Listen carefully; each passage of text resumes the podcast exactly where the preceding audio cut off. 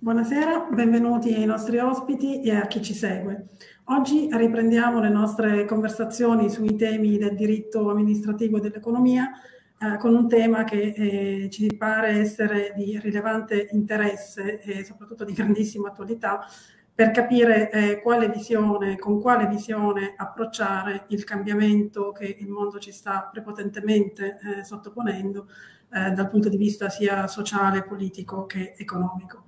e abbiamo il grande privilegio di poter fare una riflessione riguardo appunto la, la cooperazione internazionale con eh, personalità dalle grandi competenze, eh,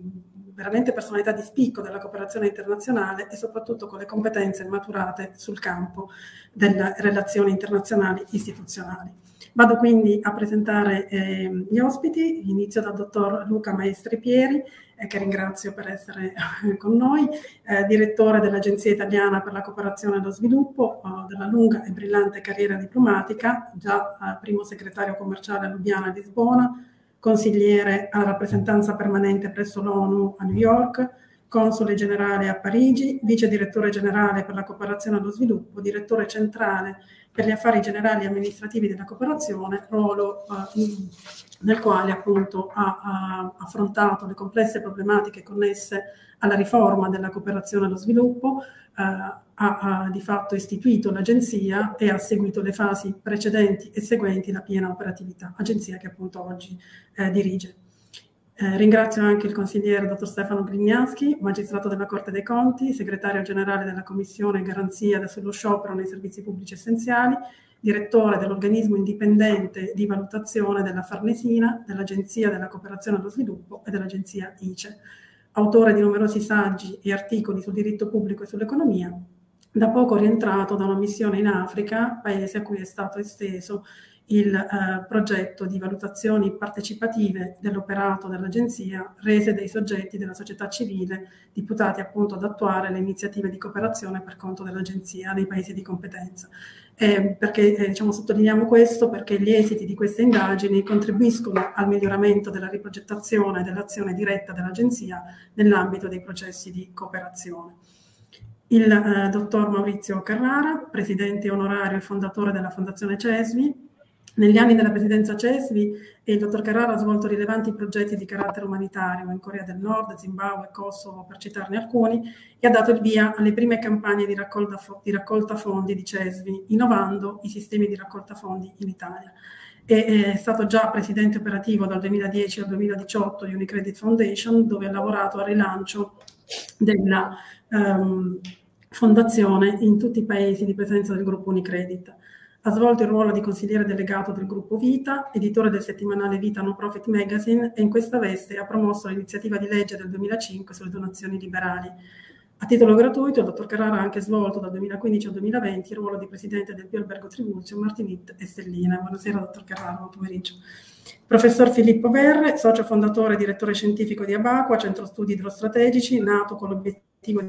di sensibilizzare l'opinione pubblica e la politica nazionale sul ruolo determinante che l'acqua gioca in molteplici settori. L'idrogeopolitica in effetti sta velocemente trovando il suo spazio nel ridisegno degli scenari economici internazionali. Il professor Veller ha conseguito studi appunto internazionali e relazioni internazionali presso la Oxford Brooks University, un master in studi diplomatici ed economici presso la Società Italiana per l'Organizzazione Internazionale e i suoi principali temi di ricerca riguardano la geopolitica dell'acqua, la struttura geoeconomica asiatica e la storia politica subsahariana e medio orientale. Di nuovo benvenuti a tutti e di nuovo grazie per la disponibilità. Io partirei da un, da un dato, solo così per ehm, rendere evidente anche il ruolo dell'Italia nelle ehm, relazioni internazionali, eh, come si legge, forse è un dato che non è noto a tutti, che si legge nel documento di programmazione triennale del 2019-2021 in tema di cooperazione pubblicato sul sito web del Ministero degli Affari Esteri, e cioè che l'Italia è uno dei principali contributori della cooperazione allo sviluppo della UE, il terzo per strumenti di bilancio, il quarto per il Fondo Europeo di Sviluppo. Il contributo italiano è pari a circa il 13% dell'aiuto allo sviluppo dell'Unione Europea. L'Italia ha inoltre contribuito con fondi aggiuntivi ai fondi fiduciari istituiti per far fronte alla crisi siriana e per la lotta alle cause profonde delle migrazioni in Africa, quindi un ruolo di tutto rilievo. Eh, tradizionalmente la cooperazione internazionale nasceva a sostegno dello sviluppo dei paesi appunto in via di sviluppo come l'Africa e l'America Latina. Mirava a promuovere la realizzazione di infrastrutture e la crescita economica con l'obiettivo di eh, portare un beneficio a tutta la a popolazione. Con il tempo le, le politiche di cooperazione allo sviluppo hanno esteso il loro ambito di intervento, arrivando a ispirare le politiche interne, soprattutto in ordine all'amministrazione dei servizi pubblici e alla definizione delle politiche macroeconomiche.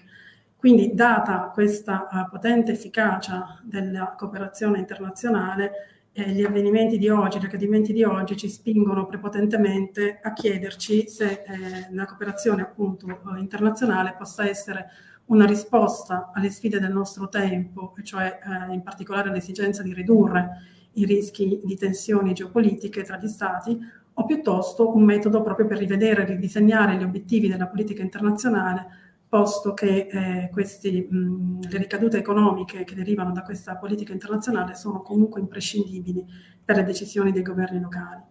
E, e io partirei appunto da una domanda al direttore Maestri Pieri su uh, come sta cambiando l'alleanza tra i paesi, se c'è una nuova definizione di alleanza tra i paesi. Allora, innanzitutto grazie, grazie per questa occasione di, di, di confronto. E, ehm, allora, io eh, parto un po' dalla mia storia personale perché eh, se io mi sono a un certo punto, prima accennavo con, con eh, gli amici qui presenti un po' al mio percorso, se io ho, diciamo, parto da di essermi occupato nella mia carriera di relazioni internazionali. A un certo punto sono stato un po' folgorato da questa, da questa attività che è la cooperazione allo sviluppo. E l'ho fatto non solo per motivazioni mie personali, ma anche perché io ho avuto, e lo racconto sempre e mi piace raccontarlo anche qui, ho avuto l'avventura eh, nel corso del 2014, quando lavoravo alla Direzione Generale per la Cooperazione allo Sviluppo, non solo di occuparmi di quella fase molto intensa che fu la riforma della cooperazione italiana che poi ha dato luogo all'agenzia, ma anche parallelamente il negoziato sull'agenda 2030 a New York. Cioè io ho partecipato a, in quell'ultimo anno, nel 2014, a tutti i negoziati del gruppo di lavoro sugli obiettivi di sviluppo sostenibile che poi portarono l'anno dopo all'approvazione di quella che viene definita l'agenda 2030 e che è appunto l'agenda di sviluppo che noi tutti conosciamo e su cui noi tutti eh, lavoriamo. Ecco, quello fu un momento di confronto internazionale molto interzo e, e, io avendoci partecipato come negoziatore italiano, per me è stata veramente una, una folgorazione perché eh, si mettevano, si cercava di mettere nello stesso paniere dei filoni di pensiero e di azione che la comunità internazionale, come dire, eh, concepiva e realizzava da anni, però in maniera un po', eh, come dire, settoriale, cercare di convogliarli tutti in uno stesso in uno stesso pacchetto di interventi che dovevano garantire lo sviluppo economico, ma al tempo stesso lo sviluppo economico sostenibile, quindi tutto il filone che nasceva, diciamo, dal filone climatico che era nato autonomamente, ma che finalmente confluiva in questa uh, agenda globale collettiva che ci impegna tutti a realizzare eh, dei, de, diciamo, un benessere economico che però sia rispettoso dell'ambiente e sia rispettoso del nostro pianeta, ma al tempo stesso, proprio perché lo sviluppo economico non può prescindere dai diritti individuali, metteva e cercava di mettere anche nello stesso contesto il tema della democrazia, della pace e della sicurezza. Noi abbiamo un, un, un goal che eh, si, si, riferisce anche ai diritti degli individui, ai diritti delle persone, alle libertà e quindi anche alle istituzioni che fanno capo a quel concetto molto vago che è il rule of law, che sappiamo bene che ognuno se la interpreta a suo comodo e a suo, a suo piacimento, però insomma il valore di aver approvato nell'ambito delle Nazioni Unite un'agenda così importante che vincola tutti i paesi agli stessi obiettivi, per cui eh, tutti noi ci, eh, ci, ci sentiamo portatori di ideali e di valori che dobbiamo congiuntamente realizzare, ecco, è stato un momento sicuramente molto molto importante. Ora, naturalmente, questa è la, l'idealità dell'Agenda 2030, che però ha tutta una serie di declinazioni che si sono messe in moto, perché da quell'agenda ne sono scaturite tante azioni che noi stiamo cercando di portare avanti e l'Italia lo sta facendo nell'ambito propria pro, dei propri strumenti di cooperazione nazionale.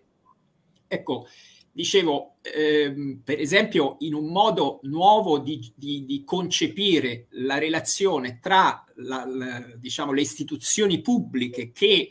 mettono sul piatto degli aiuti le risorse pubbliche di cui sono destinatarie per questa finalità, sulla base di precise indicazioni che dà il Parlamento e il Governo, e le azioni che i soggetti di cooperazione autonomamente portano avanti e per soggetti di cooperazione noi adesso abbiamo non soltanto quel mondo variegato della società civile che da tantissimi anni porta avanti questi valori e questi ideali condivisi, ma ci sono anche nuovi soggetti che eh,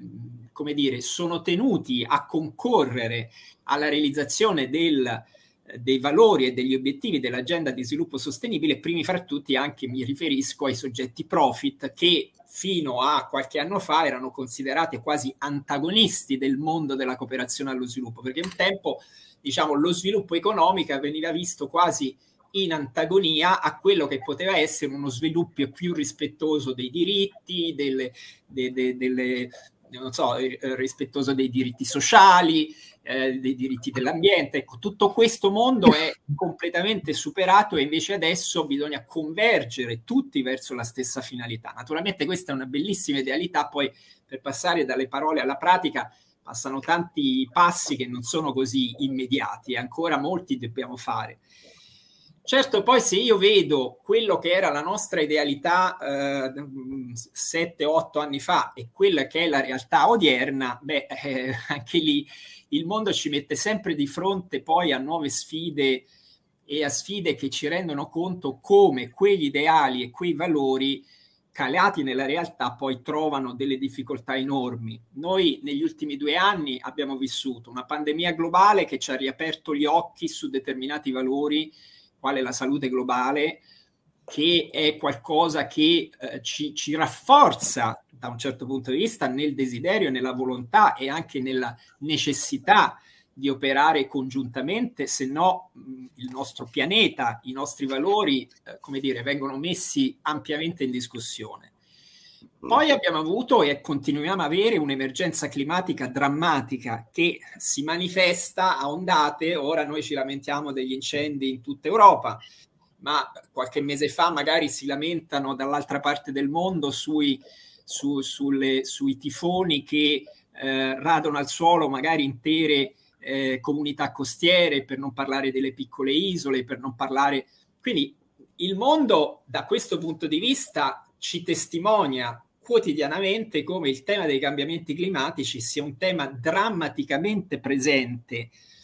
e naturalmente in questo contesto così drammatico ci infiliamo in un nuovo scenario di guerra che è drammaticamente, non è che non ci fossero le guerre, intendiamoci anche nel 2015 o, o qualche anno fa, eh, basti pensare a tutto l'episodio del, del Medio Oriente, della Siria, di tutto quello che ha comportato. Però certo, vedersi ripiombare la guerra su un continente, quello europeo, che si autoproclamava immune da certe realtà e da certe, come dire, situazioni che ci avevano visto drammaticamente eh, protagonisti primo, nei primi 50 anni del Novecento, ecco, ritornare con una guerra così drammatica di confronto poi fra, due super, fra delle superpotenze, perché la Russia comunque è un paese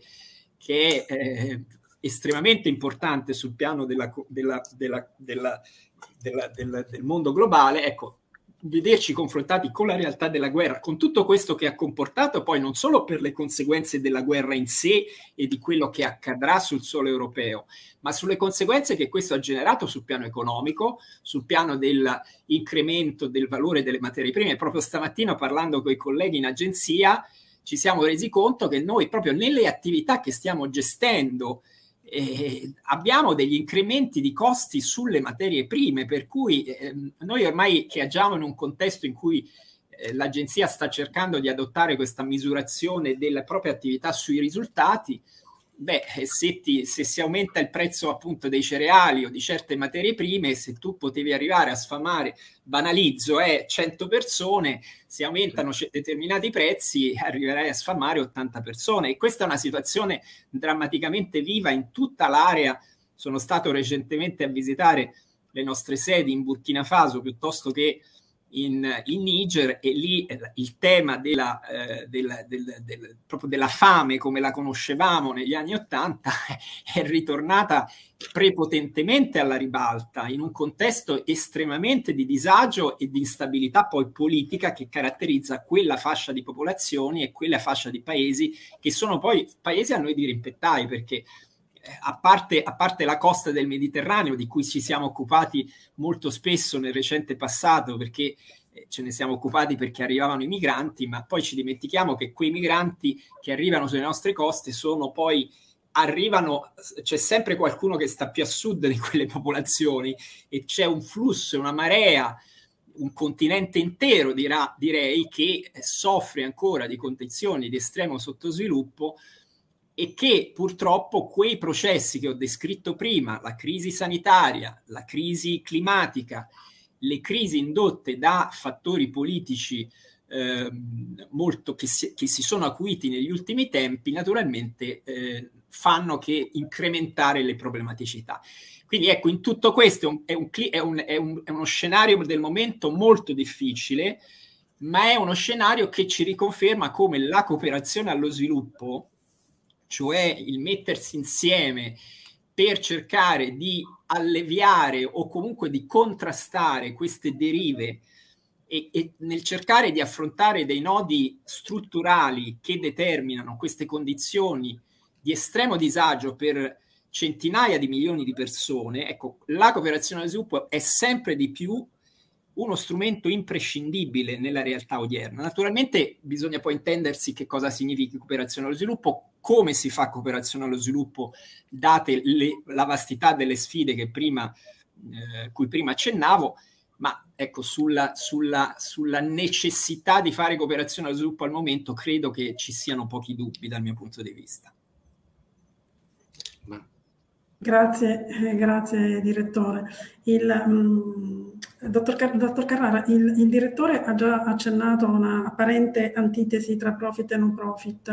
eh, che in realtà stanno, stanno convergendo. E, um, il tema della cooperazione internazionale è, è, è teatro di, di, diverse antitesi. C'è chi eh, ritiene la cooperazione appunto una, una sorta di strumento di dominio dei paesi più poveri eh, che, che, ricaverebbero un beneficio inferiore rispetto ai paesi che li sostengono e che invece ritiene appunto che sia uno strumento per modelli più adeguati e funzionali, come ci spiegava appunto il direttore, eh, che addirittura in questo scenario così complesso eh, diventa forse lo strumento per eccellenza.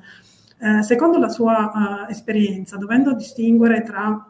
cooperazione tecnica, finanziaria e umanitaria, eh, qual è il modello che in questo contesto così complesso eh, regge di più? Regge ancora il modello del, del dono tradizionalmente inteso? Ma io ho apprezzato e ascoltato con molto interesse perché mi, dire, mi riconosco nelle, nell'uso dei termini eh, con il direttore eh, dell'agenzia, mi riconosco nel modo di impostare il ragionamento, cioè l'ho condiviso per molti anni, lo vedo come un modo con, che continua comunque ad essere moderno nell'affermare il ruolo della cooperazione allo sviluppo. E nel, nel ragionamento che ha fatto, quindi mi dispiace, ma mi butto dentro sua, il suo speech, il breve speech per riuscire a, a mettere alcune, alcune cose. In... Ora, anche a me eh, piace ricordare che da gio, giovanotto, mettiamola così, un po' voglioso di fare esperienze strane, mi sono andato in Nicaragua a fare il volontario internazionale per qualche mese, quindi da lì mi, ho messo in movimento una vita che è cambiata, no? perché sono un architetto, non c'entravo niente con la cooperazione allo sviluppo, eh, avevo una passione per i temi sociali, questo è ovvio, e quindi mi sono trovato a mettere insieme con un gruppo di amici un'ONG che oggi può essere considerata una buona ONG, un'ONG ben posizionata a livello nazionale che ha e che però era, era, di Bergamo, mi piace ricordare, ed è di Bergamo, mi piace ricordare questa cosa che si capisce anche sicuramente dalla mia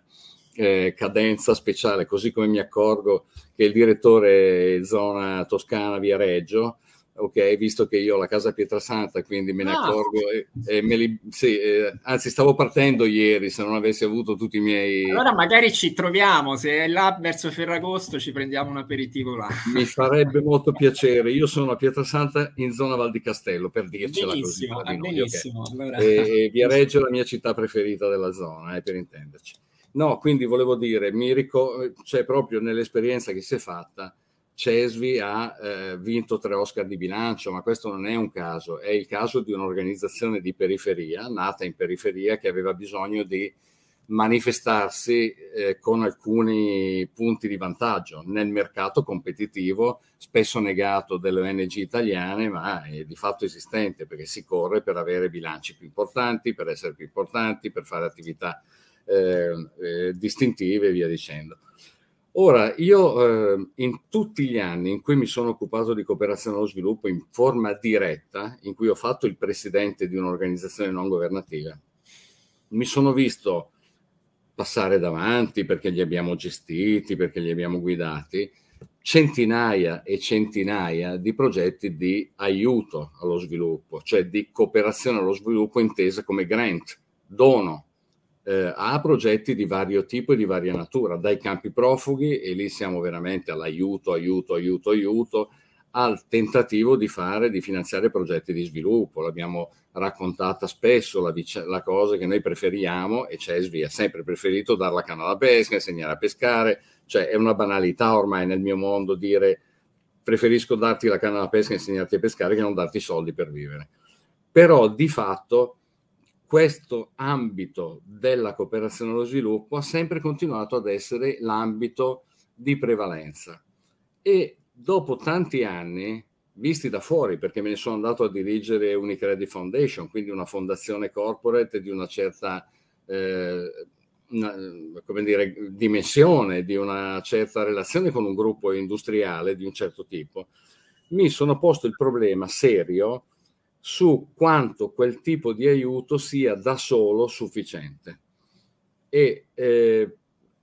in particolare mi sono chiesto vedendo anche le esperienze anglosassoni, parlo del, dell'Inghilterra in modo particolare, di eh, cercare di capire come riusciamo a ridistinguere bene nella nostra attività ideale, laddove esiste detto continuamente un profit e non profit, ok? E è difficilissimo, era difficilissimo secondo me metterli insieme, di rimettere lì i due punti saldi di dove ci sono i meriti e dove ci sono i bisogni ed è una vecchia,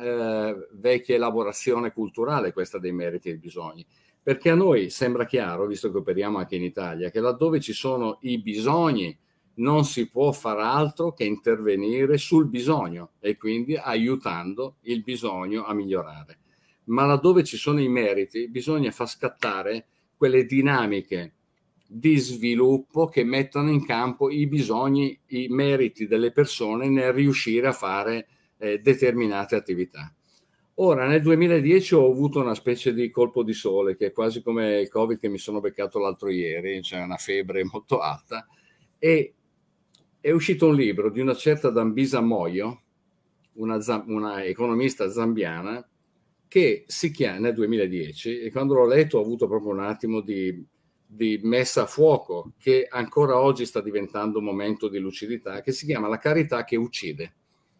payoff sottotitolo Come gli aiuti dell'Occidente stanno devastando il terzo mondo. Questo è il titolo del libro. Da questa analisi che riguarda l'aiuto che viene dato sia al tema dei bisogni, ma che viene dato anche al tema dei meriti. E quindi invece di sviluppare la meritocrazia, non in termini anglosassoni, ma come lo usiamo anche noi in Italia, semplice, hai la capacità di fare una cosa, ti do la disponibilità di farla, esce tutta un'elaborazione che tenderebbe a non considerare più la cooperazione allo sviluppo grant come unico strumento di aiuto, ovvero la messa in campo di sistemi usati dal profit e quindi profit e non profit insieme legati a una cooperazione allo sviluppo che sviluppi in forme di impact, di investimento, di prestito, di ritorno dei fondi eh, destinati e quindi di non lasciarli solamente a grant. Questo significherebbe lavorare di fatto anche su, for- su valutazioni impact e anche ESG che siano in grado di misurare la parte economica dell'investimento fatto e anche la remunerazione del capitale. Questa cosa che sto dicendo, su cui mi piacerebbe approfondire con persone esperte, perché eh, spesso ne parlo in ONG, non solo in CESVI, anche in altre, no, sembra che ci sia una certa fatica a cogliere, vedo che ride, eh, una certa fatica a cogliere il fatto che noi potremmo fare una cooperazione allo sviluppo con fondi privati anche di persone che vogliono investire, che vogliono avere remunerato il capitale, ma per opere di bene, ovvero per sviluppare piccole e medie aziende nei paesi più poveri. Adesso io parlo di terzo mondo perché ho un vecchio linguaggio terzomondista e quindi so che sto sbagliando, ma proprio nei paesi in via di sviluppo, laddove non è solamente il dono la, la parte che serve a migliorare le condizioni di vita, ma dove è il prestito, l'equity, l'entrare dentro i loro meccanismi di gestione, verificare con personale qualificato, e qui entra il profit, momento per momento dove si svolge il progetto e se dà la remunerazione aspettata. Ora, questa cosa che sembra, io penso che sto parlando e penso che il direttore mi capisca perfettamente quello che sto dicendo perché è del campo, quindi, eh, però che è una cosa che serve a tutti. No? Voi prendete ad esempio eh, a Milano l'ospedale, il, il, il centro Sant'Agostino, non so se lo conoscete, forse Antonella Simone lo conosce, è un centro che dà cure mediche o, eh, low cost, high quality, e viene, è stato finanziato da privati, è partito solo su quello e fa solamente pro, eh, attività non convenzionate. Cioè voglio dire, c'è tutta una serie di attività oggi nel nostro paese e quindi anche nei paesi del terzo mondo che può, del, in via di sviluppo che può essere aiutata tramite io ti aiuto perché ti presto dei soldi, non perché te li regalo. Ora può essere una posizione antica, ma mi ricorda i miei antichi avi contadini che chiedevano i prestiti per poter andare avanti e fare il loro lavoro. Probabilmente questa dinamica ci è un po' sfuggita dalla, dalla nostra, eh, dal nostro punto di vista. Questo era il tema che volevo buttare. C'è una cooperazione allo sviluppo fatto da Impact,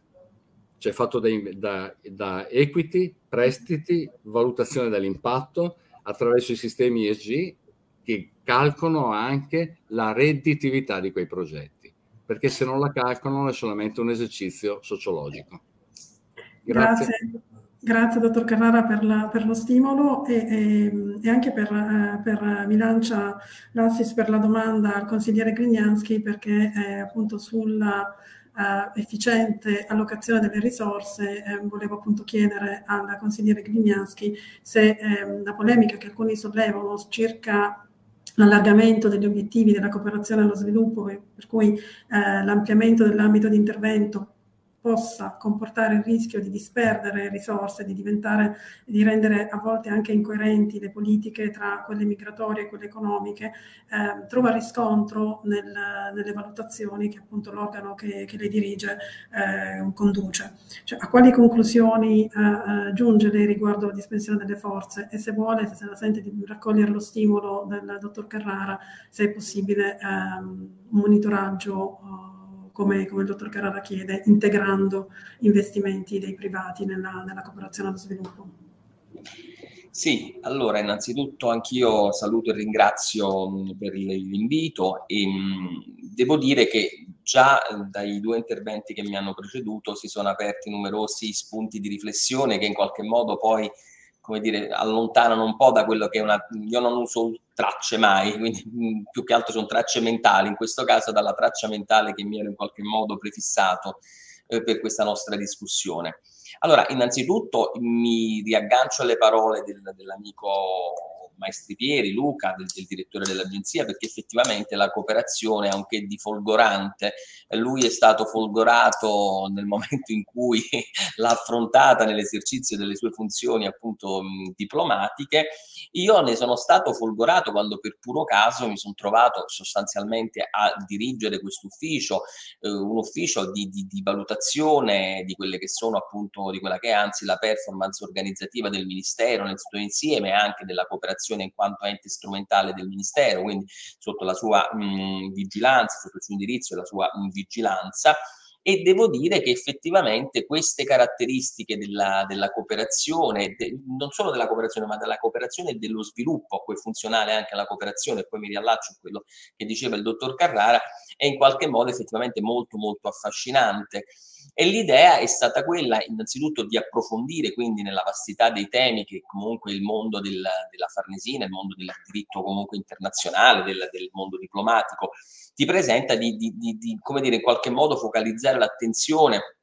su un determinato aspetto e devo dire anche grazie proprio alla verifica sul campo di quelle che sono poi le politiche dell'agenzia, non solo dell'agenzia, ma dell'agenzia naturalmente anche del, del, Ministero, in una logica di indirizzo e di vigilanza, come ho detto, effettivamente ti, ti si presentano. E qual è stata l'idea che poi ha spinto questa, questo tipo di attività eh, che svolgo attraverso la direzione di questo ufficio? Quella di sostanzialmente ascoltare la voce dei destinatari dell'azione appunto di, di, di cooperazione e per comprendere stesso da loro mh, quelle che sono, e devo dire sono tanti, i numerosi punti di forza e di, come dire, mh, e anche di, di, di, vanto di cui l'Italia si può far, eh, si può freggiare con riferimento appunto a queste attività di cooperazione e anche quelle che sono effettivamente le, um, quei punti di debolezza, quei punti di caduta che possono essere in qualche modo migliorati. E questo è stato fatto attraverso quello che viene definito giuridicamente il concetto di valutazione partecipativa, e cioè non, non è una customer satisfaction fine a se stessa, diciamo, um, in qualche modo uh, funzionale a conoscere solo solo ed esclusivamente quella che è l'efficacia di un'azione amministrativa, ma qualche cosa che va oltre, perché attraverso appunto questa analisi, questa interlocuzione con i destinatari dell'azione amministrativa, nella fattispecie della cooperazione, si dovrebbe poi raggiungere non soltanto un concetto di valutazione finale, quindi consultiva, ma anche acquisire una serie di elementi che impattino poi su quella che è la programmazione dell'azione di cooperazione, cioè la voce del destinatario dell'azione amministrativa, nella fattispecie della cooperazione, valutazione serve non solo a valutare l'operato della pubblica amministrazione preposta ad un certo tipo di azione, nella fattispecie appunto un'azione di cooperazione, ma anche di, attraverso le interlocuzioni sul posto, sul campo, recepire tutta una serie di osservazioni che si trasformano poi in obiettivi programmatici a cui deve tendere la stessa azione mh, cooperativa. Ora il punto è molto delicato perché? Eh, perché effettivamente noi possiamo trovarci dinanzi anche a delle dispersioni, prima si è fatto cenno a questo, a delle dispersioni nel senso che mh, focalizzare, non, o meglio non focalizzare, il rischio di non focalizzare l'attenzione solo su determinate dinamiche, su determinate problematiche rischia di determinare un po' come dire a macchia di leopardo delle forme di cooperazione che però in assenza di un concetto di programmazione, di pianificazione di tipo generale rischiano di diventare, come diceva appunto il dottor Carrara, magari solo delle donazioni fine a se stesse, ma avulse da un contesto strategico più ampio. Ecco, il primo suggerimento che a me viene... Mh, ormai sono, diciamo, io sono nel secondo triennio, quindi sono stato da poco, eh, diciamo, rinnovato nell'incarico, tra l'altro da, da, da, un differente ministro rispetto al primo che mi aveva sempre attraverso una selezione pubblica individuato, quindi mi consente di essere veramente terzo in quello che dico perché non ho nessun tipo di dipendenza eh, politica, ehm, effettivamente quello che forse andrebbe maggiormente, come dire, ehm, eh, attenzionato è il discorso proprio della programmazione e della pianificazione dell'azione. Cioè, uno degli elementi, secondo me, più interessanti su cui puntare l'attenzione è quello di far sì che, essendo l'agenzia un ente strumentale del Ministero, magari, ecco, la, la dialettica tra il Ministero e l'agenzia, che ne è sostanzialmente un braccio operativo, sia in qualche modo pre preliminarmente più concertata attraverso quelli che sono gli strumenti a ciò preposti, nella fattispecie appunto la convenzione che in qualche modo detta i macro obiettivi di quella che è appunto l'azione dell'agenzia, ma non soltanto in termini di obiettivi da conseguire attraverso un ente strumentale, ma io direi di far sì che questi obiettivi siano ancora più fortemente condivisi nella fase iniziale proprio della programmazione e della pianificazione. Perché programmare e pianificare insieme consente di camminare sulla stessa strada. Perché il rischio è che invece se una programmazione non è condivisa ma diventa un atto unilaterale verso il quale poi una, un altro ente deve in qualche modo indirizzarsi e portarla a compimento, rischia di sicuramente questa verrà portata a compimento perché è un obiettivo di un ente strumentale che per definizione, essendo tale, non può necessariamente non farlo. Però la fase della condivisione, proprio nella programmazione, nella pianificazione di questi obiettivi, potrebbe risultare ancora più incisiva rispetto a quella che è l'azione appunto generale nel suo complesso. Quindi questo è un primo elemento che mi sento di, di, di, di, evidenziare e che nasce da, ripeto, voi siete tutti molto più di me addetti ai lavori, però il vantaggio di un non addetto ai lavori è che guarda, come dire, con un occhio più distaccato le cose e quindi anche un occhio più terzo rispetto a chi poi in qualche modo da un punto di vista o istituzionale o diciamo di tipo... Mh, come dire, ehm, para-istituzionale, perché ritengo che comunque in qualche modo le ONG e comunque chi opera sul campo in questo settore e, a supporto delle istituzioni eh, offre. Secondo elemento di riflessione del dottor, offerto dal dottor Carrara, beh, uno dei punti nevralgici proprio della cooperazione è che oggi non è più cooperazione, ma cooperazione allo sviluppo e per lo sviluppo, aggiungerei io, nel senso che oggi è un po' la distinzione tra quello che è stato detto prima, tra una donazione to cure e un'attività che in qualche modo serve a risollevare le sorti di un paese in difficoltà. La donazione to cure è, come dice insomma tecnicamente, giuridicamente il nome stesso, una dazione, un atto di liberalità dove si dà e poi te la vedi tu. Io mi sento a posto con la mia coscienza, ho fatto quello che dovevo fare, me, me lo impone l'agenda 2030, me lo, me lo impongono delle dire, strutture sovra, sovranazionali e quindi io adempio in una logica logica appunto liberale e do qualcosa. Diverso, molto più complesso e molto più delicato è quando questo invece è visto in un'ottica anche che può sembrare un ossimoro, ma di ehm, cooperazione, l'ho scritto prima perché mi era venuto in mente quando parlava il dottor Carrara, della cooperazione, se ho capito bene, come forma di investimento funzionale allo sviluppo. Io ho declinato così in questa frase, ho cristallizzato in questa frase quello presumo sia stato il pensiero prima espresso. Una cooperazione, una, una forma di la cooperazione come una forma di investimento funzionale allo sviluppo, distinta dalla mera donazione. Ora, questo è un grande passo avanti rispetto al concetto di cooperazione in senso stretto, perché sostanzialmente se la donazione è un atto liberale, l'atto liberale, una volta che viene elargito, in qualche modo demanda e lascia al terzo soggetto donatario poi anche, come dire, la responsabilità di ciò che le è stato donato. Nel momento invece in cui questo, noi ci sganciamo da una logica strettamente, squisitamente li, di liberalità, per andare verso una logica che vede anche in una forma di investimento quello che io ti sto dando, si parlava di prestito, ancorché prestito a tasso agevolato, ancorché prestito funzionale a un qualcosa, ma in qualche modo io ti sto dando qualcosa, ma ti sto anche responsabilizzando perché poi dovrai essere tu a dimostrare che quello che io ti ho dato questo caso come privato, mi sembrava di capire, e non soltanto come ente pubblico, in qualche modo è stato investito per poter produrre che cosa? Quello sviluppo come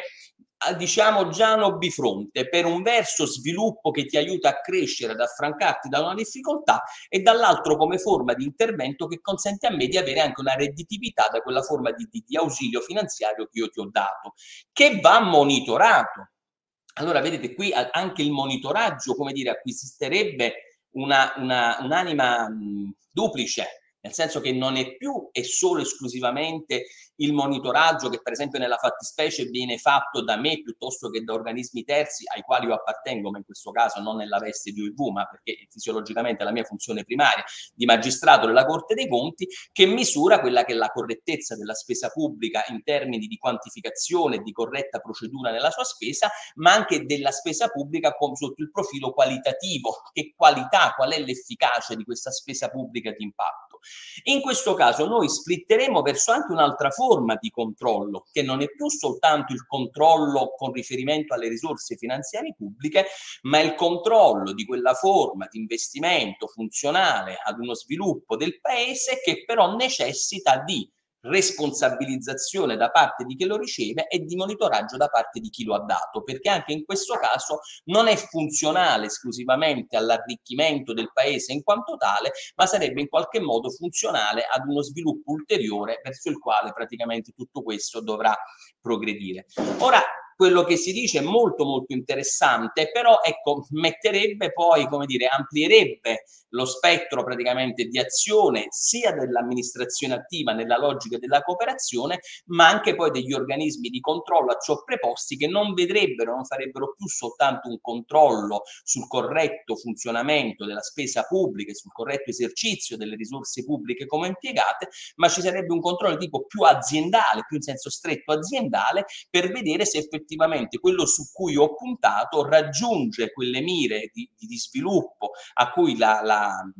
l'elargizione atteso anche in termini di redditività non solo per il suo destinatario ma per il soggetto che in qualche modo ha proposto questa ulteriore forma di investimento. Beh, sarebbe come dire un allargamento molto forte verso diciamo un sistema eh, anche eh, diverso di concepimento della cooperazione che come tutte le cose eh, nuove e innovative sicuramente ehm, ecco, andrebbe attenzionato, andrebbe attentamente monitorato.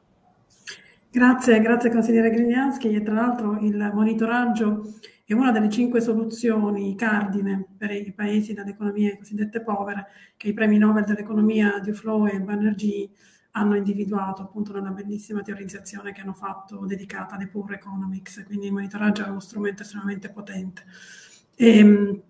il dottor, eh, professor Verra, eh, rimanendo appunto sul, sulle risorse e sul concetto di paese ricco, paese povero, oggi anche i paesi ricchi sono costretti a far conto delle proprie risorse e ehm, ad adottare una visione con orizzonti un po' più lunghi per la, per la spendibilità delle proprie risorse. Eh, ai paesi oggi, lo scenario attuale richiede di avere una certa agilità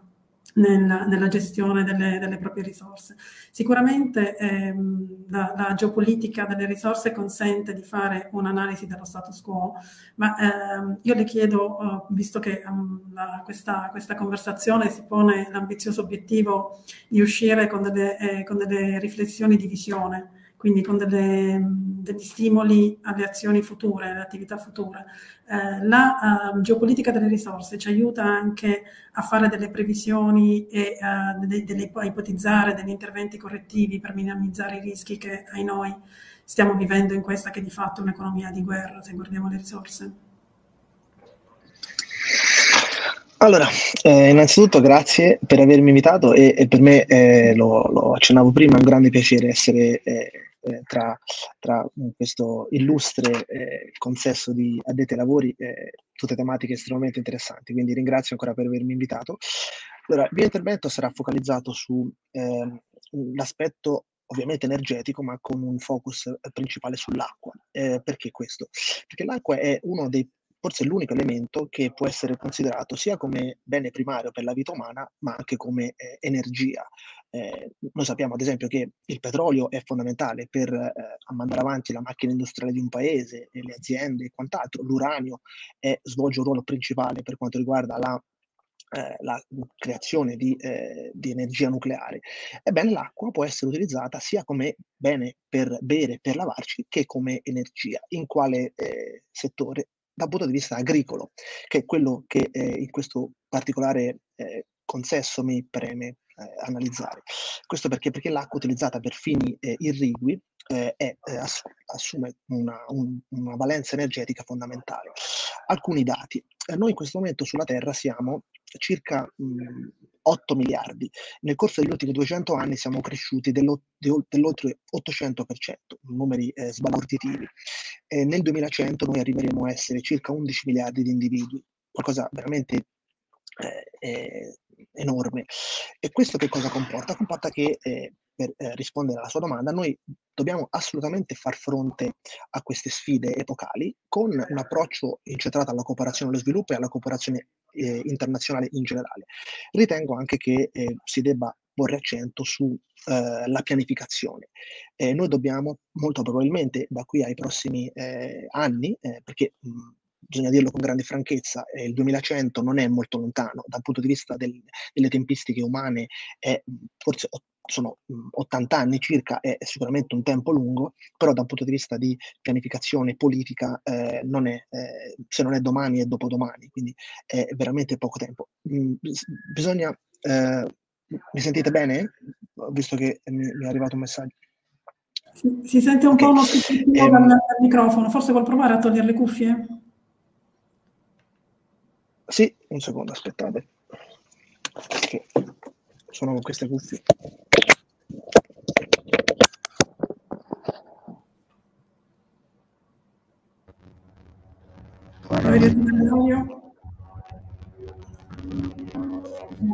Ah, ok. È meglio. No. Peggio, peggio, peggio. Mi sentite? Peggio.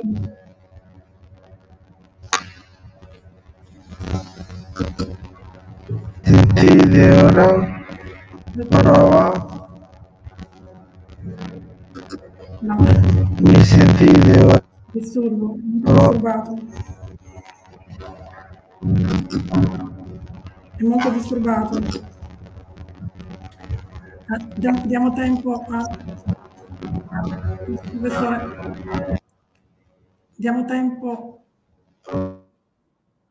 Diamo tempo al, al, professor, al, professor, Ver di sistemare i problemi della, dell'audio e, e, io chiederei al direttore Maestri Pieri se visto ha citato um, prima l'esperienza nella partecipazione attiva e da protagonista all'Agenda 2030, un'agenda in cui si um, evidenziano diversità,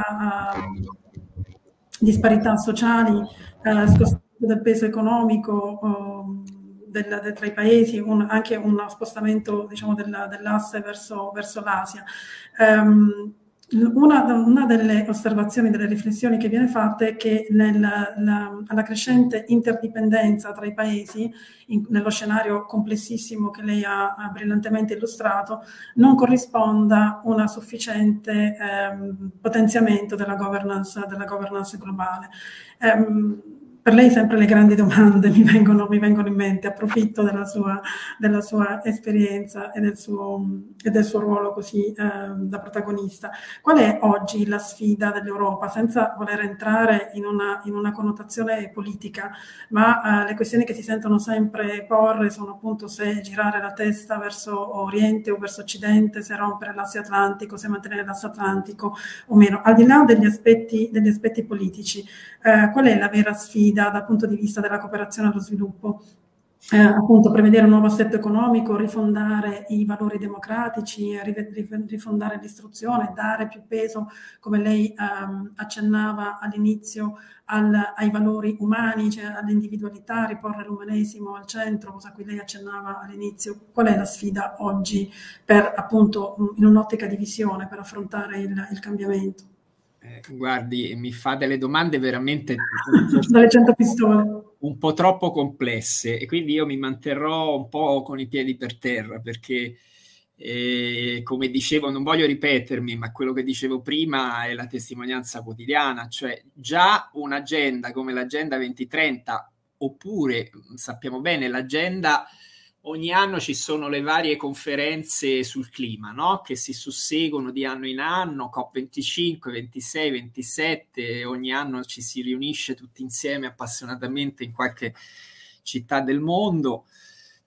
e si fanno dei bilanci su quella che è per esempio uh, l'agenda su, su, sul contrasto ai cambiamenti climatici, drammaticamente, che noi tutti drammaticamente viviamo. E, e tutti gli anni verifichiamo che rispetto agli obiettivi che ci si pone come anche come società civile, ma direi come opinioni pubbliche mondiali, perché poi, ripeto, ormai che,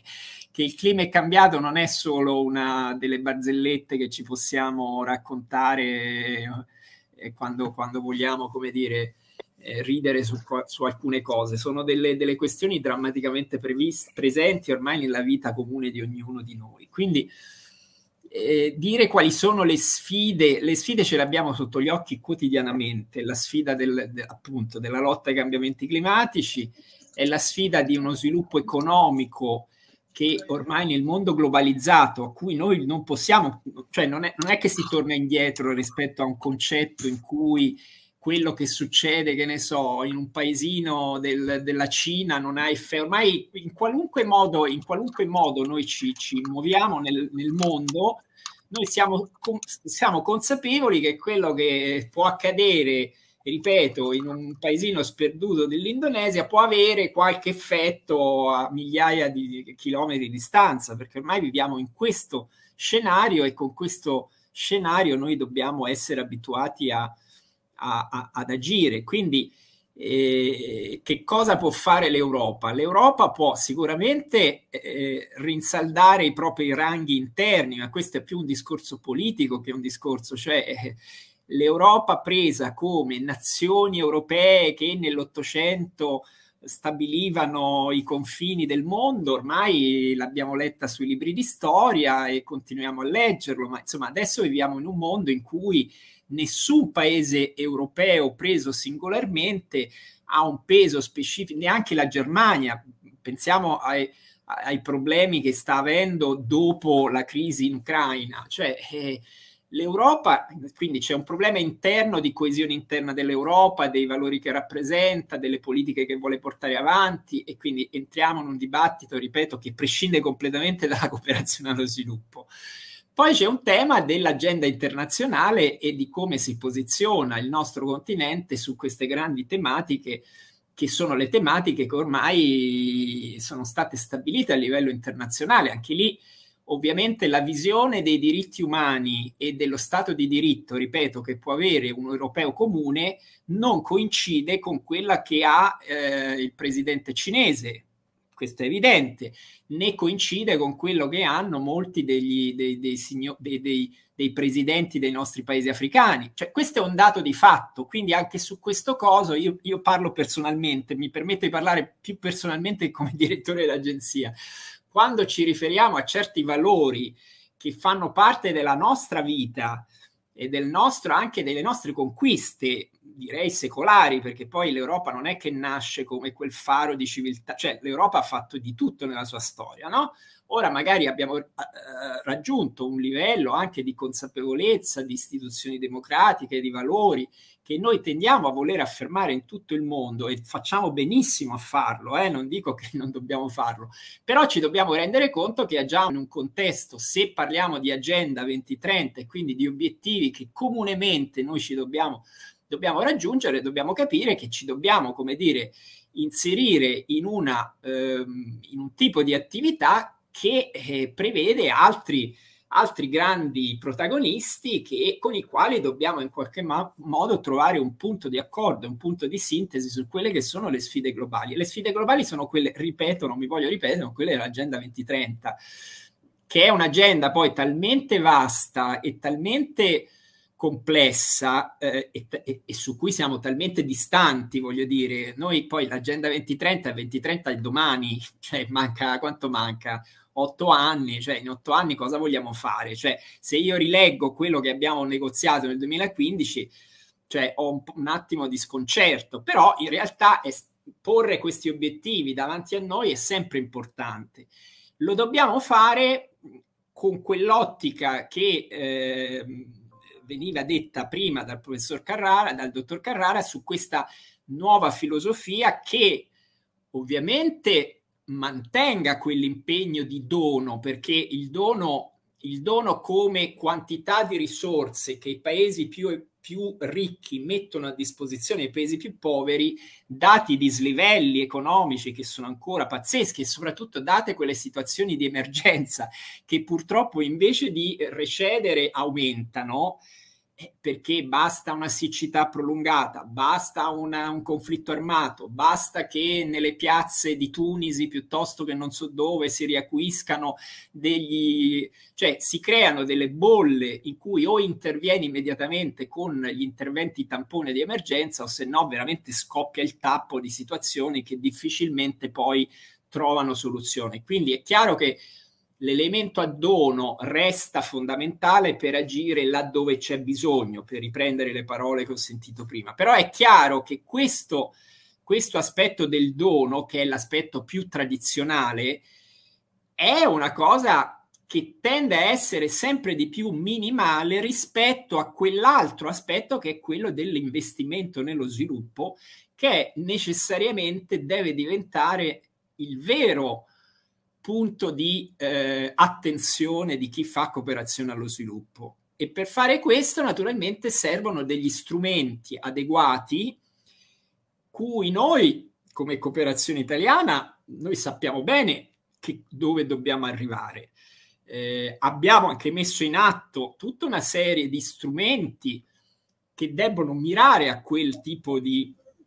di, di scenario. Mm, eh, volevo ricordare che nell'ultima coopera l'agenzia ha proprio promosso un panel che era proprio dedicato alla finanza d'impatto, proprio perché la finanza d'impatto per noi è l'elemento più significativo su cui possiamo lavorare. Per fare questo ovviamente bisogna che ci siano nuove regole anche di ingaggio e di messa a fattor comune delle energie, chiamiamole così, e anche dei finanziamenti che possono arrivare non solo dal pubblico, ma anche dal privato, vedere come queste possono interagire al meglio, perché ovviamente il privato tende a rappresentare il pubblico, vabbè, dammi i soldi che poi ci penso io. Questo non può essere. E, e d'altra parte non può essere neanche che il privato mette i soldi a fondo perduto, perché il privato poi vuole vedere eh, il ritorno. Quindi è chiaro che sono due mondi, due filosofie che debbono convergere. Io sono appena stato a, a Kuala Lumpur in un interessantissimo eh, seminario che era organizzato dal Forum Ambrosetti dedicato al eh, sviluppo del settore privato, con particolare riferimento al settore privato italiano, nell'area del eh, sud-est asiatico. Il sud-est asiatico è un'area di grande sviluppo, dove però restano delle problematiche fortissime di sottosviluppo, di problemi ambientali, di problemi sociali. Ecco, là in quel settore allora, ancorché sia un'area economicamente molto brillante, anche redditizia per certi investimenti, ecco, coniugare quegli investimenti con dei progetti di cooperazione che abbiano un valore aggiunto, per esempio sull'ambiente, sul rispetto dei diritti sociali dei lavoratori, su determinate eh, questioni. L'acqua, l'acqua nel sud-est asiatico è un bene prezioso perché parte che è ricca d'acqua, ma è ricca d'acqua in, in, in territori dove ormai i cambiamenti climatici fanno sì che o ci siano inondazioni pazzesche o le zone costiere vengano erose sempre più dai mari. Quindi il tema dell'acqua, anche quello su cui ricordo, eh, noi abbiamo partecipato al Forum Mondiale dell'Acqua che c'è stato a Dakar lo scorso marzo e l'agenzia è fortemente anche lì impegnata sulla tematica dell'acqua, tant'è che adesso eh, mi sembra che proprio partecipando al meeting dei popoli che ci sarà a Rimini, eh, credo che proprio sul tema dell'acqua porteremo un nostro contributo eh, come, come agenzia dello sviluppo. Ecco,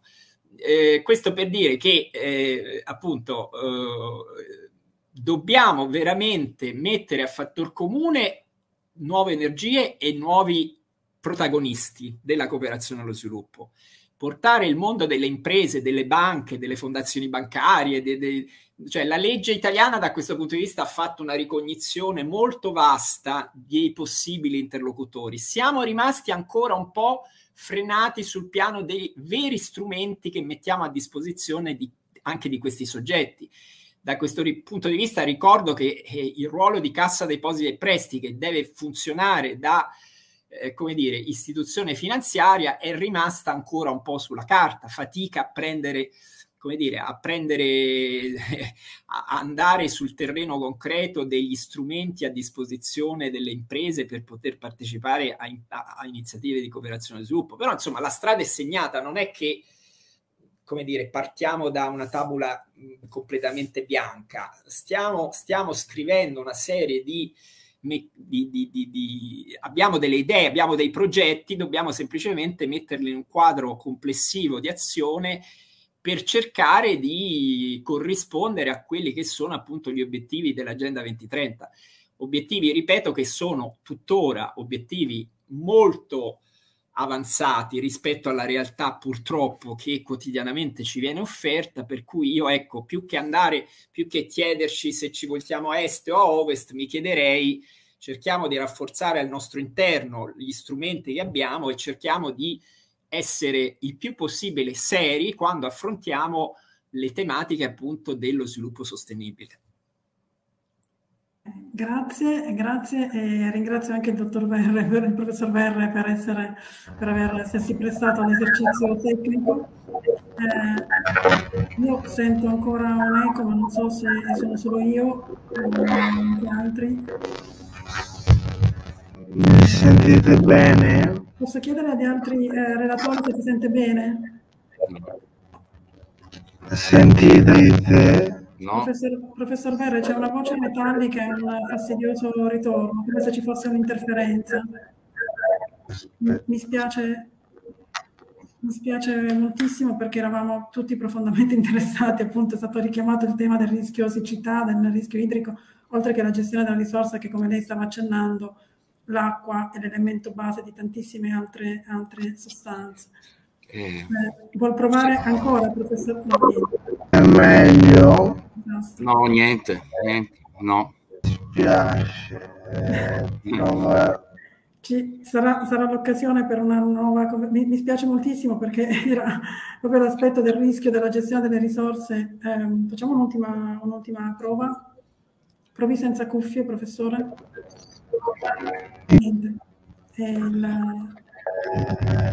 Guarda, se vuole, se vuole da, un altro, da un altro apparecchio, io adesso la, la, stacco, poi dopo se vuole rientrare da un altro, con un altro PC, oh, buona la possibilità.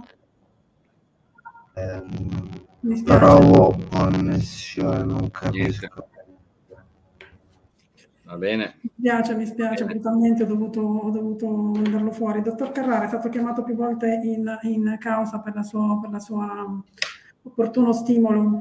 no, no, io, da, da, io credo che credo che tra persone che operano da tanti anni con passione, perché sento la passione, eh? cioè io quando sento parlare il direttore sento la passione, ma quando sento parlare anche la persona di cui adesso devo imparare a dire il cognome, Gliniavski, eh, che sembrerebbe un tecnico della Corte dei Conti, che quindi bla, li conosco, eh, sento anche lì la passione, non è che c'è, e quando c'è la passione c'è la voglia di risolvere i problemi, di affrontarli, quindi questo è number one, ok? E quindi io so, ho perfettamente coscienza che questo dell'impact o del prestito è un modo nuovo di fare cooperazione allo sviluppo. Non è un modo per far soldi, è un modo per sviluppare. Punto, perché l'anima che abbiamo è quella di andare a sviluppare. Ora, quando parlo di impact e di remunerazione del capitale, perché io penso dal punto di vista di un'organizzazione non profit che deve chiedere i fondi a un privato. E quindi vado da un privato e dico guarda ti, ti do un po' di meno di remunerazione. Guardate io ho invitato Yunus nel 2000 a Milano. È, è, stata la prima volta che è venuto e ci ha parlato del microcredito. Chiaro che non siamo su quel versante però eh, lì arrivano i privati che hanno voglia di mettere soldi. Ora è chiaro che poi esiste un problema che è terzo che sì eh, eh, profit e non profit ma c'è anche pubblico profit e non profit e solamente la messa in linea di un'operazione di questo tipo consente di fare grandi risultati. Ok, sempre che si riesca a sfuggire alle logiche burocratiche che ognuno di questi soggetti ha dalla sua, perché non è che ce l'ha solamente la pubblica amministrazione, la, la burocrazia dalla sua parte. Ora, mi interessava fare due, due, quindi io sono disponibile a affrontare quando si vuole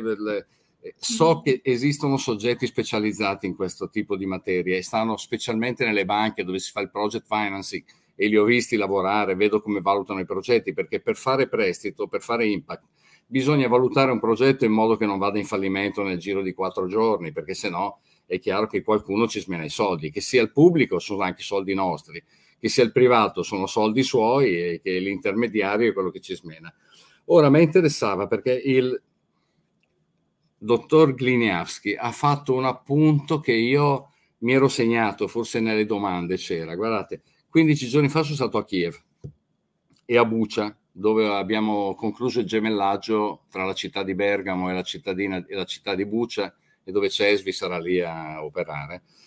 E parlavo quindi con l'ambasciatore nostro lì, che guarda caso è stato anche all'epoca in cui ero un giovanotto il capo della eh, dell'unità tecnica centrale del Ministero. Quindi ci siamo incontrati, conosciamo tutti quelli che erano lì, quelli che sono andati in pensione, cioè, insomma, ci siamo fatti una rimpatriata e ci siamo detti, quindi senza smaccare nessuno, ci siamo detti, ma Cribio, ma la cooperazione allo sviluppo è uno dei principali strumenti della politica estera di un paese. Ok, non è possibile che questa politica estera venga detta da là in cima, eh, tu fai così perché sei l'agenzia. No, perché l'agenzia è lo strumento poi operativo di campo della politica estera. Adesso io non so come siete regolati, ma dalle parole ho capito che è come se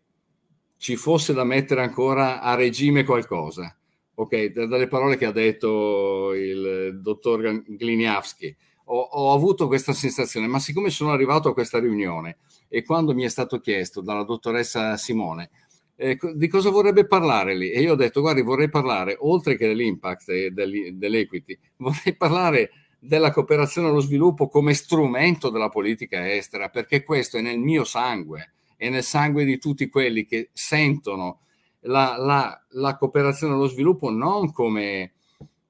carità, ma come strumento che aiutando il prossimo serve anche a un paese, all'Europa, a posizionarsi in un luogo. Questo è il mio punto di vista. Ce n'è anche un altro che aggiungerei. Guardate, io ve lo dichiaro, non sono credente, mai stato, ok, di tradizione. Eppure negli anni 70 la conferenza episcopale America Latina è uscita con un tema che si chiama l'interdipendenza nord-sud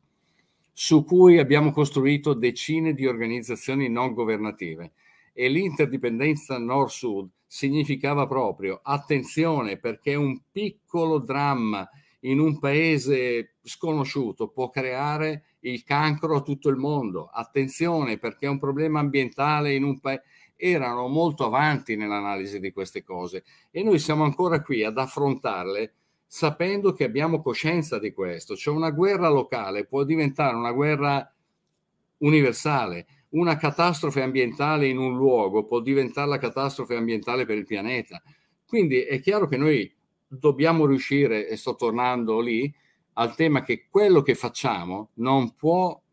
non essere strettamente collegato alle politiche che si fanno e le politiche devono sentire l'influenza di queste cose perché se non la sentono hanno solo scaricato su un'agenzia il fatto di fare di spendere dei soldi senza avere troppe menate, però volendogli far fare quello che vogliono. Non so se interpreto male o interpreto bla bla, però credo che, scusatemi, ma sono troppo mm. bergamasco, io vado piatto, quindi non ho sono quasi peggio dei toscani questo, da questo punto di vista. Quindi... Grazie, dottor Carrara. Ci ha dato l'occasione di introdurre di nuovo il, il professor Verre e speriamo che questa volta tutto funzioni. Vediamo.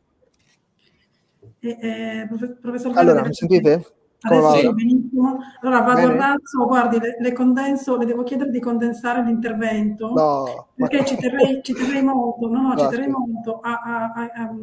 a riprendere eh, da dove ci eravamo lasciati, cioè il tema eh, del rischio di siccità della risorsa idrica che è a base di, di, di tantissime altre risorse. E, e, ma vorrei richiamare anche quello che ha appena detto il dottor Carrara, cioè il, il tema dei conflitti emergenti, no? cioè l'Armed Conflict, Location and Event Data Project, che ha individuato in Etiopia, Yemen, Sahel, Nigeria, Afghanistan, Libano, Sudan, Haiti, Colombia e Myanmar, i dieci conflitti del mondo che potrebbero evolvere nel prossimo futuro. In realtà conflitti che già ci sono, ma che non hanno avuto la rilevanza mediatica del, degli altri conflitti e che, e che, hanno come base appunto quello della gestione delle risorse che sono in grado di provocare appunto guerre, disordini e catastrofi mondiali, appunto come stava richiamando il, il dottor Carrara. Io mh, per questo ritorno da lei con la domanda di prima, cioè se la, la gestione, eh, la, idro, la, la, geopolitica delle risorse ci aiuta anche a fare previsioni, ma anche interventi correttivi e come può aiutarci a minimizzare i, i rischi, perché vorrei tornare anche allo scopo di questa conversazione, cioè quella di eh, fornire una qualche idea per la gestione operativa delle attività, eh, visto che stiamo, ripeto, vivendo un'economia di guerra dal punto di vista delle, delle risorse e degli approvvigionamenti. Grazie. Allora, eh, spero si senta a questo giro, eh, chiedo scusa. Eh, allora, dunque, per rispondere alla sua domanda, velocemente, eh, i conflitti idrici sono stati per lungo tempo alla base di, dei, dei, grandi eh, scontri fra civiltà nel corso della storia. Purtroppo recentemente lo scontro eh, in Ucraina, la guerra in Ucraina a tutti gli effetti, ha avuto una dinamica idrica abbastanza evidente. Eh, racconto questa, questa, questione di cui sicuramente sarete eh, a conoscenza. l'Oblast di Kherson, che è stato uno dei primi obiettivi di, delle forze armate russe, che sono partite dalla Crimea, eh, diciamo, era fin dal principio uno dei principali ehm, eh, come dire, obiettivi bellici, perché eh, nel 2014, quando la Crimea divenne de facto eh, russa, ancor- ancorché de jure eh, territorio ucraino, ehm, bene, per, in una sorta di rappresaglia le, eh, le, il governo di eh, Kiev costruì una diga che interruppe sostanzialmente l'approvvigionamento idrico dalla, Crim- dalla, dall'Ucraina alla Crimea eh, questo innescando a tutti gli effetti una vera e propria crisi idrica di cui non si è parlato molto negli ultimi, negli ultimi anni, ma in Crimea, eh, negli ultimi, eh, direi nell'ultimo lustro, si è eh, avuto una crisi idrica molto eh, importante. Sostanzialmente questa diga costruita da, ehm, da, Kiev ha interrotto l'afflusso di circa l'85% di acqua. Eh, per dare un, un, un qualche dato, eh, nel 2013, quindi un anno prima della costruzione di questa diga, ehm, la Crimea poteva contare su circa 130.000 ettari di eh, terreno dedicato all'agricoltura. Nel 2017, qualche anno dopo, solo 14-15.000 di questi ettari, quindi una, una, una, una limitazione eh, importantissima e infatti eh, poche ore, pochi giorni, se non poche ore eh, dopo il 24 febbraio, eh, i russi distrussero questa diga e, eh, per far affluire nuovamente l'acqua nei confronti eh, della, della, Crimea. Quindi questo per dire che ehm, anche nel conflitto che stiamo vivendo eh, nel, nel, nel, continente europeo eh, la, l'aspetto idrico è sicuramente eh, imprescindibile ehm, secondo me non, non, troppo analizzato, ma eh, insomma, la, la, la, questione idrica è, è rilevantissima anche nella guerra in corso. Per ricollegarmi alla uh, questione che stavo uh, provando a uh, descrivere precedentemente per rispondere alla domanda, io ritengo che um, la, eh, la, cooperazione internazionale e la cooperazione allo sviluppo sia senza dubbio eh, primaria, sia senza dubbio alla base della eh, de- dei rapporti fra stati e fra organizzazioni internazionali. Allo stesso tempo ri- ritengo, non solo io, insomma, sono uno a pensarla in questo modo, che eh, bisogna essere, eh, stiamo agli albori di una nuova fase eh, demografica e ehm, sociale per quanto riguarda il mondo. Mm, come accennavo prima, saremo moltissimi di più, arriveremo nel 2100 a circa 11 miliardi di eh, persone. Questo che cosa vuol dire? Più persone, più cibo, più acqua, si, si, più, quindi si aumenterà la domanda di acqua. Questo comporterà uno stress idrico di cui, di cui, già oggi stiamo vivendo, eh, basti, basti, vedere la crisi idrica italiana, la, la, siccità che stiamo affrontando in queste settimane. Bisogna sostanzialmente eh, ricorrere anche a una pianificazione di quelle che sono le, le società del domani a livello appunto eh, urbanistico, a livello alimentare e, e noi riteniamo eh, io personalmente, ma come Abacua, questo centro studi che abbiamo eh, realizzato con alcune eh, personalità, che eh, sicuramente l'acqua sarà la base dei, dei, futuri conflitti. Lei giustamente ne ha elencati qualcuno, mm, ma eh, purtroppo in futuro eh, riteniamo che i conflitti idrici saranno alla base della, della, dell'attualità internazionale.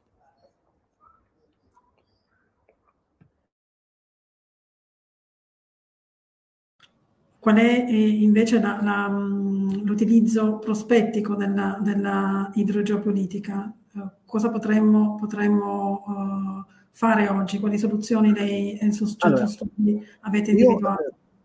credo che eh, recentemente abbiamo fatto uno studio su questo, come cercare di eh, risolvere, perché quando si parla di eh, crisi idrica, in realtà si parla di crisi strategica a livello nazionale e eh, a livello ovviamente internazionale. Che cosa si può fare? Se, secondo me, secondo il mio punto di vista, quello che è indispensabile fare è eh, cercare di produrre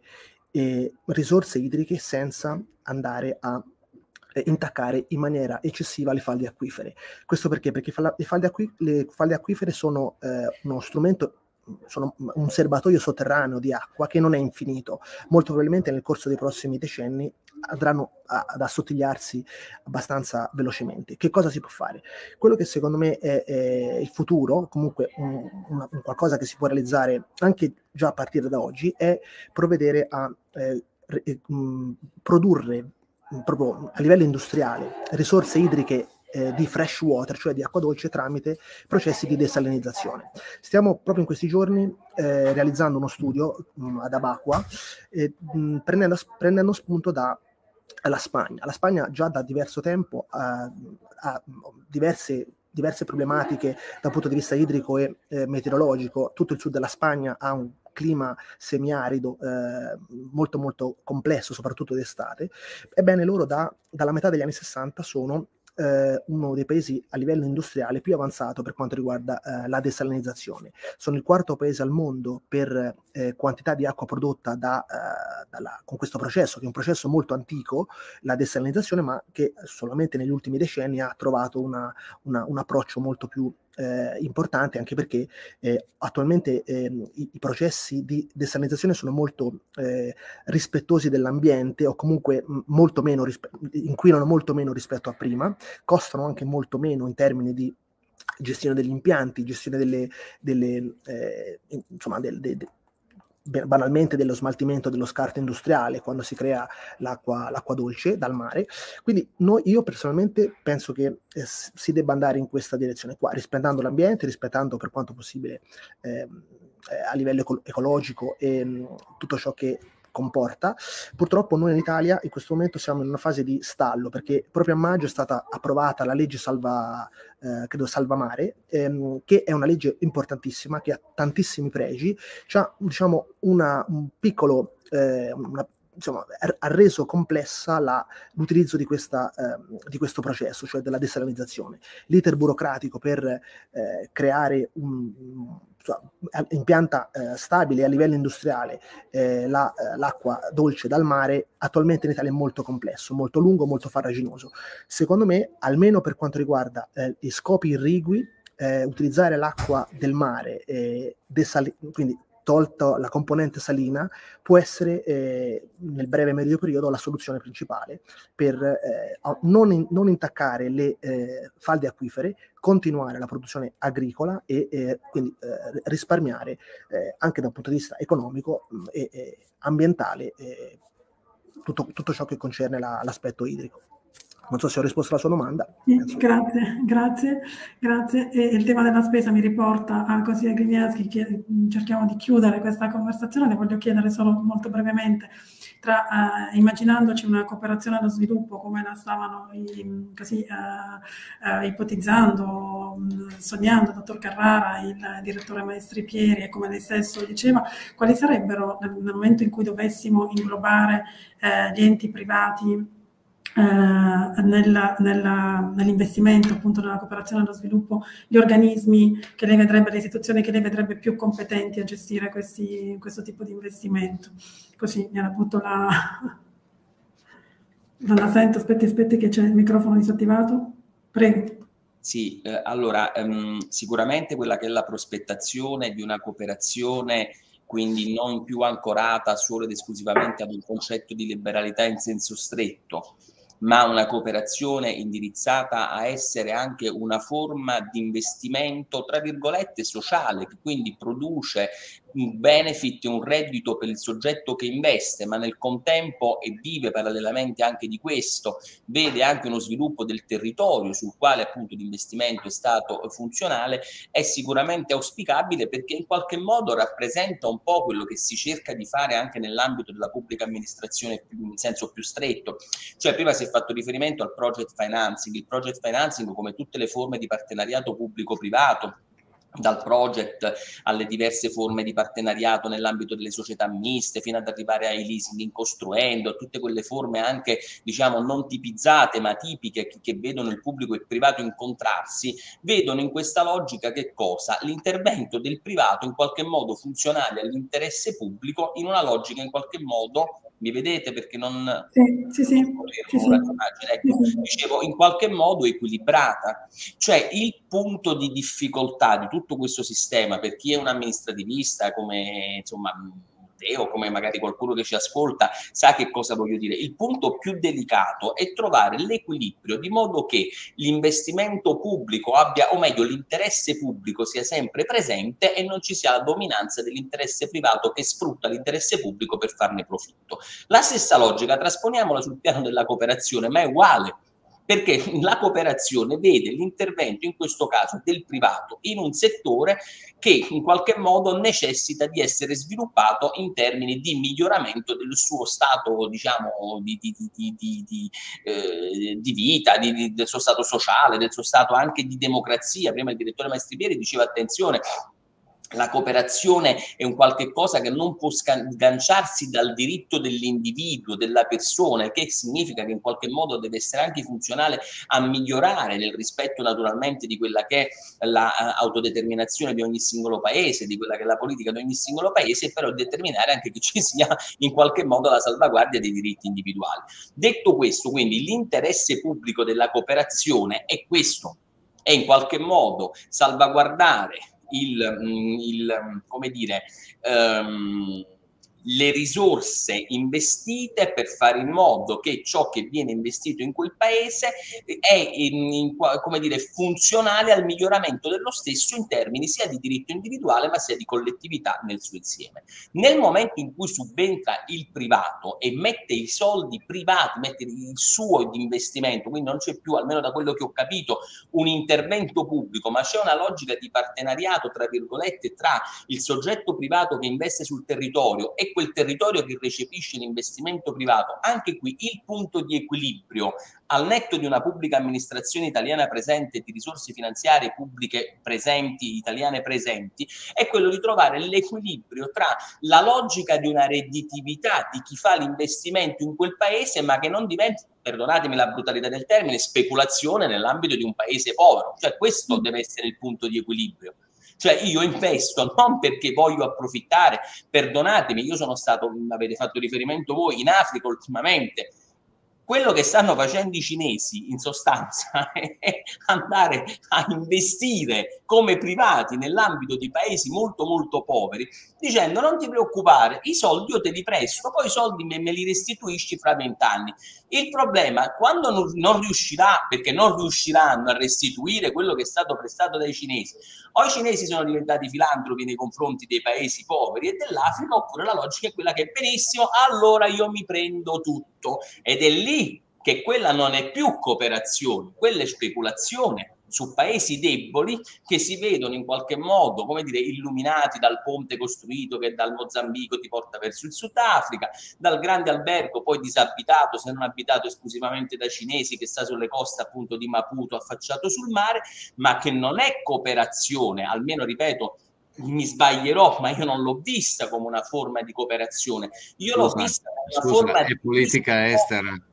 Scusa, eh? è politica estera. È politica estera. Eh, beh, sarà politica estera per mezzo di che cosa? Di un sì. potere economico che pian piano va come un risico a mettere non i carri armati ma delle caselle di investimento per andare poi a succhiare quei territori. Ecco, allora secondo me il controllo, al di là, non le parlo più da tecnico, le parlo da osservatore, non è più soltanto ed esclusivamente un controllo sul corretto utilizzo delle risorse, questo lo facciamo come Corte dei Conti, come il Cooper, con riferimento alla performance, dove ci sono soldi pubblici. Lì il controllo è un controllo politico che non dovrebbe essere lasciato al paese povero che riceve l'investimento e che mai poi mai avrà la forza e né tantomeno la volontà, secondo dei governatori di turno, di contrapporsi a questo investimento, ma a organismi, e qui rispondo alla tua domanda, sovranazionali che dovrebbero verificare attraverso la competenza tecnica, ma attraverso anche un indirizzo, una programmazione politica di carattere molto più ampio e trasversale, che non si giochi sulla povertà di tanti paesi per accaparrarsene quelle che sono le risorse e dietro quello che è il paravento dell'aiuto non far altro che accaparrarseli, conquistarseli, dominarseli e quindi politicamente governarli. Certo, grazie, grazie mille. Io richiamo, richiamo uh, ancora i, non riesco a disattivare il microfono del direttore Maestri Pieri. Maestri Pieri, ecco. Eh, Grazie consigliere Grignaschi. Eh, io non um, richiamo ancora i, i, due premi Nobel Duflo e Banerjee che nella loro bellissima teorizzazione sulle pure economics dicevano appunto che comunque anche in contesti eh, politici negativi possono nascere delle ottime politiche economiche. Quindi, direttore, lascerei a lei da um, conclusioni di questa nostra bella chiacchierata, per cui vi ringrazio, per la quale vi ringrazio ancora, eh, con un messaggio di costruttivo per, le, per, per, la cooperazione allo sviluppo e magari un invito per chi ci segue eh, ad approcciarsi a questo tema in maniera più, più edotta. Sì, eh, grazie, anche per me è stata una bella occasione di confronto e quindi vi ringrazio tutti per gli interventi che avete dato a questa conversazione. Io posso sottolineare, insomma, riprendendo anche quanto diceva l'amico Stefano, ma anche il dottor Carrara, che mi ha fatto piacere conoscere oggi, anche il professor Verri, ovviamente. E, cioè, vorrei confermare che eh, la considerazione che l'agenzia parte di una politica estera che trova nella, nella, cooperazione allo sviluppo la parte qualificante, voglio dire, eh, io, è qualcosa che insomma, fa parte del mio DNA proprio perché vengo da lì. Quindi eh, è difficile pre- avere un commento da me su questo perché insomma è come dire al Papa se è ateo o se crede in Dio, insomma, quindi eh, poi chiaramente vivendo questa affermazione che è molto importante dall'altra parte, cioè dirigendo l'agenzia, poi si scopre che insomma, perché questo avvenga concretamente poi ci sono una serie di, di fattori endogeni, esogeni di vario tipo che naturalmente mettono a dura prova poi la, la, la saldezza dei principi ma io voglio essere ottimista e sono ottimista per natura, nel senso che eh, ritengo che,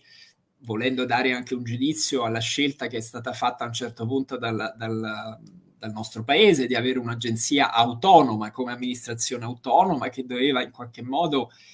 gestire in maniera autonoma l'attività per avere anche la possibilità di tutta una serie di sperimentazione, di mh, attività, di, di, modalità operative che magari un ministero eh, si riteneva fosse troppo ingessato, diciamo, in una serie di regole, di procedure tipiche dell'amministrazione statale stricto senso, diciamo, e quindi è stata fatta questa scelta. Ma è una scelta che deve coniugarsi con la consapevolezza che la cooperazione allo sviluppo appunto è parte integrante e qualificante della politica estera. Questo ha doppio valore sia all'interno, diciamo, nei confronti di tutto il management dell'agenzia, che a parte il sottoscritto, dico sempre che io sono un po' un accidente della storia. In realtà io sono andato a fare direttore dell'agenzia con la speranza di creare un nuovo management di, eh, della cooperazione allo sviluppo, capace poi negli anni di traghettarsi a quelle che saranno le sfide che non ho dubbi saranno sempre più eh, challenging eh, nel, nel, futuro prossimo e nel futuro venturo. E quindi io credo molto nella necessità di creare una nuova generazione di eh, professionisti della cooperazione allo sviluppo. Noi siamo ora alla, alla vigilia dell'entrata di 60 nuovi eh, professioni, dei nuovi funzionari di cooperazione. Eh, un processo è stato lunghissimo, non vi sto a dire, insomma, veramente è stata una cosa su cui ci ho perso vari anni di vita, non solo quelli che ho passato negli ultimi tre anni, ma molti di più. E, e però ecco, questo è, è, veramente quel barlume di speranza, perché poi le, la cooperazione, le azioni le fanno le persone. E infatti, questo mi unisco anche a quello che diceva Stefano prima, andando a vedere le persone che agiscono sul campo, è lì che si percepisce la differenza. Finché si rimane nelle nostre città, eh, nei nostri uffici, tutto assume un significato diverso. Quando si va sul campo a vedere esattamente che cosa significa fare cooperazione allo sviluppo, lì si ha una visione completamente diversa e molto più vera e reale. Ci vogliono delle persone qualificate per fare quel lavoro così come ci vuole però al tempo stesso la consapevolezza che, di que, che quel lavoro ha un effetto vastissimo sulla politica estera. E quindi diciamo che la componente diplomatica che fa un altro lavoro perché l'ho fatto anch'io un altro lavoro facevo che quindi ha una, ha una come dire mh, ha una consapevolezza come dire diplomatica e politica di altro tipo ecco quella quella componente lì non può in moltissimi paesi del mondo prescindere da quello che concretamente si può fare sul terreno per, al, per portare eh, il vero sviluppo, diciamo, eh, ad essere una realtà condivisa dai, dai, da tutti i nostri paesi, particolarmente nei paesi dove noi operiamo con la bandiera della cooperazione italiana. Quindi ecco, questa, questa inscindibilità dei due aspetti, politico-diplomatico e poi tecnico operativo è per me eh, una consapevolezza molto forte e molto viva e spero vivamente noi siamo in una fase anche in questo momento di rinnovo della convenzione con il Ministero degli Esteri, spero che ecco, si prosegua in un'attività di sempre ma- migliore focalizzazione di quelli che sono gli obiettivi che poi vengono dati all'agenzia perché l'agenzia sia posta appunto in grado di conseguirli di conseguirli nel, nel bene comune del, del, nell'interesse del paese poi. Grazie. Grazie a lei, noi abbiamo molta, molta motivazione nell'augurare un'ottima sinergia tra la sua agenzia e il Ministero degli Esteri perché ne abbiamo veramente bisogno, quindi